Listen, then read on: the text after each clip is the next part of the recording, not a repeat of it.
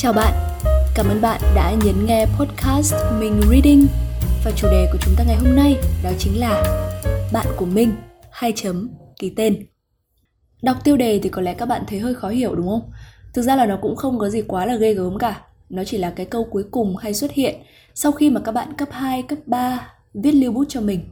Đến đây thì chúng ta hiểu rồi ha. Rằng hôm nay chúng ta sẽ nói về câu chuyện gì? Đó chính là câu chuyện đọc lưu bút. Tầm 10 hay là 12 giờ đêm của một cái ngày nào đấy ở trong tuần, một người bạn ở phương xa có chụp và gửi lại cái dòng lưu bút mà mình từng viết cho cái bạn đó. Điều đáng buồn nhất là mình không nhớ là mình đã từng viết như thế và mình cũng không hiểu vì sao mình có thể uh, viết ra được một cái câu như thế luôn á. Sau đấy thì ờ, bạn yêu của mình có chụp cho mình một cái đoạn dài hơn. Đọc xong thì mình mới kiểu à nhớ ra rồi. Thế là mình bắt đầu dành thời gian đọc lại lưu bút mà các bạn viết cho mình.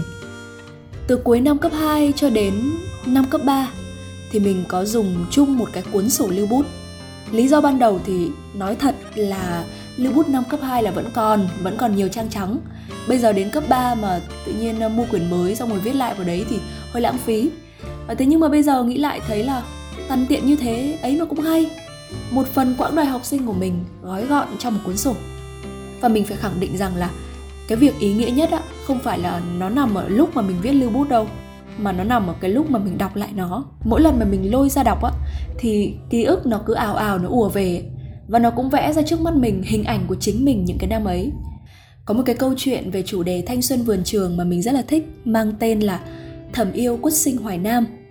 Câu chuyện kể về một bạn nữ thích thầm một bạn nam mà không dám nói ra.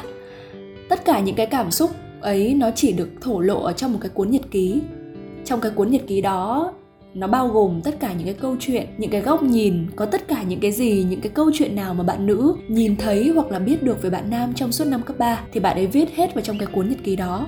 Sau này khi mà bạn nam ấy gặp những cái biến cố ở trong cuộc đời và bạn ấy có đọc được cái cuốn nhật ký của bạn nữ thì bạn ấy nói rằng là bạn ấy thấy lại được bản thân của mình đã từng nhiệt huyết, đã từng tuyệt vời và đã từng hoàn hảo trong mắt bạn bè như thế nào đối với mình thì cái cuốn nhật ký đó nó không khác gì một cuốn lưu bút của một người bạn dành cho một người bạn năm cấp 3 mình cũng có chung cái suy nghĩ như vậy. Dù ra trường mới tầm chắc 2 năm thôi thế nhưng mà mình đã đọc lại lưu bút được tầm 2 đến 3 lần gì đấy. Và lần nào đọc á, thì mình cũng có cảm giác là mình được gặp lại mình.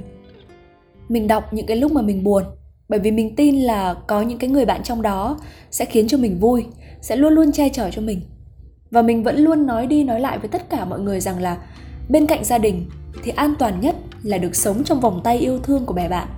Điều đấy nó thể hiện rất rõ trong những cái dòng lưu bút mà các bạn để lại cho mình. Kiểu như là số điện thoại của tớ đây nhá ai mà bắt nạt thì gọi cho tớ.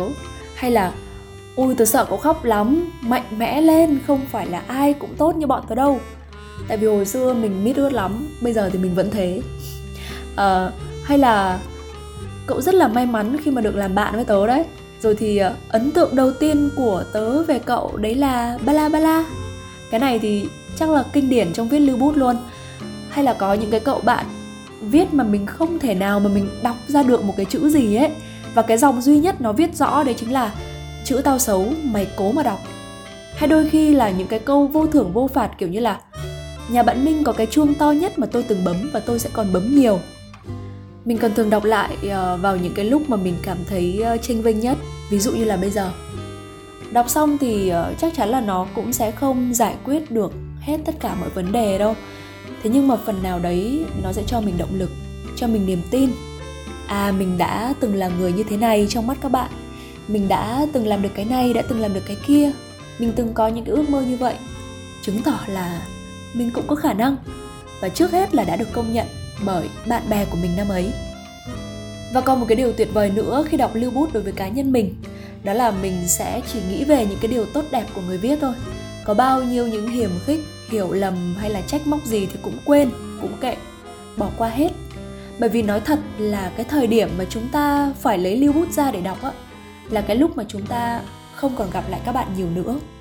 Gặp nhau đã khó như thế, thì thời gian đâu mà còn giận với chẳng hờn nữa? Và đó là câu chuyện mình đọc lưu bút. Podcast tới đây thì cũng đã dài. Cảm ơn các bạn đã nghe tới tận những giây phút này. Xin chào và hẹn gặp lại.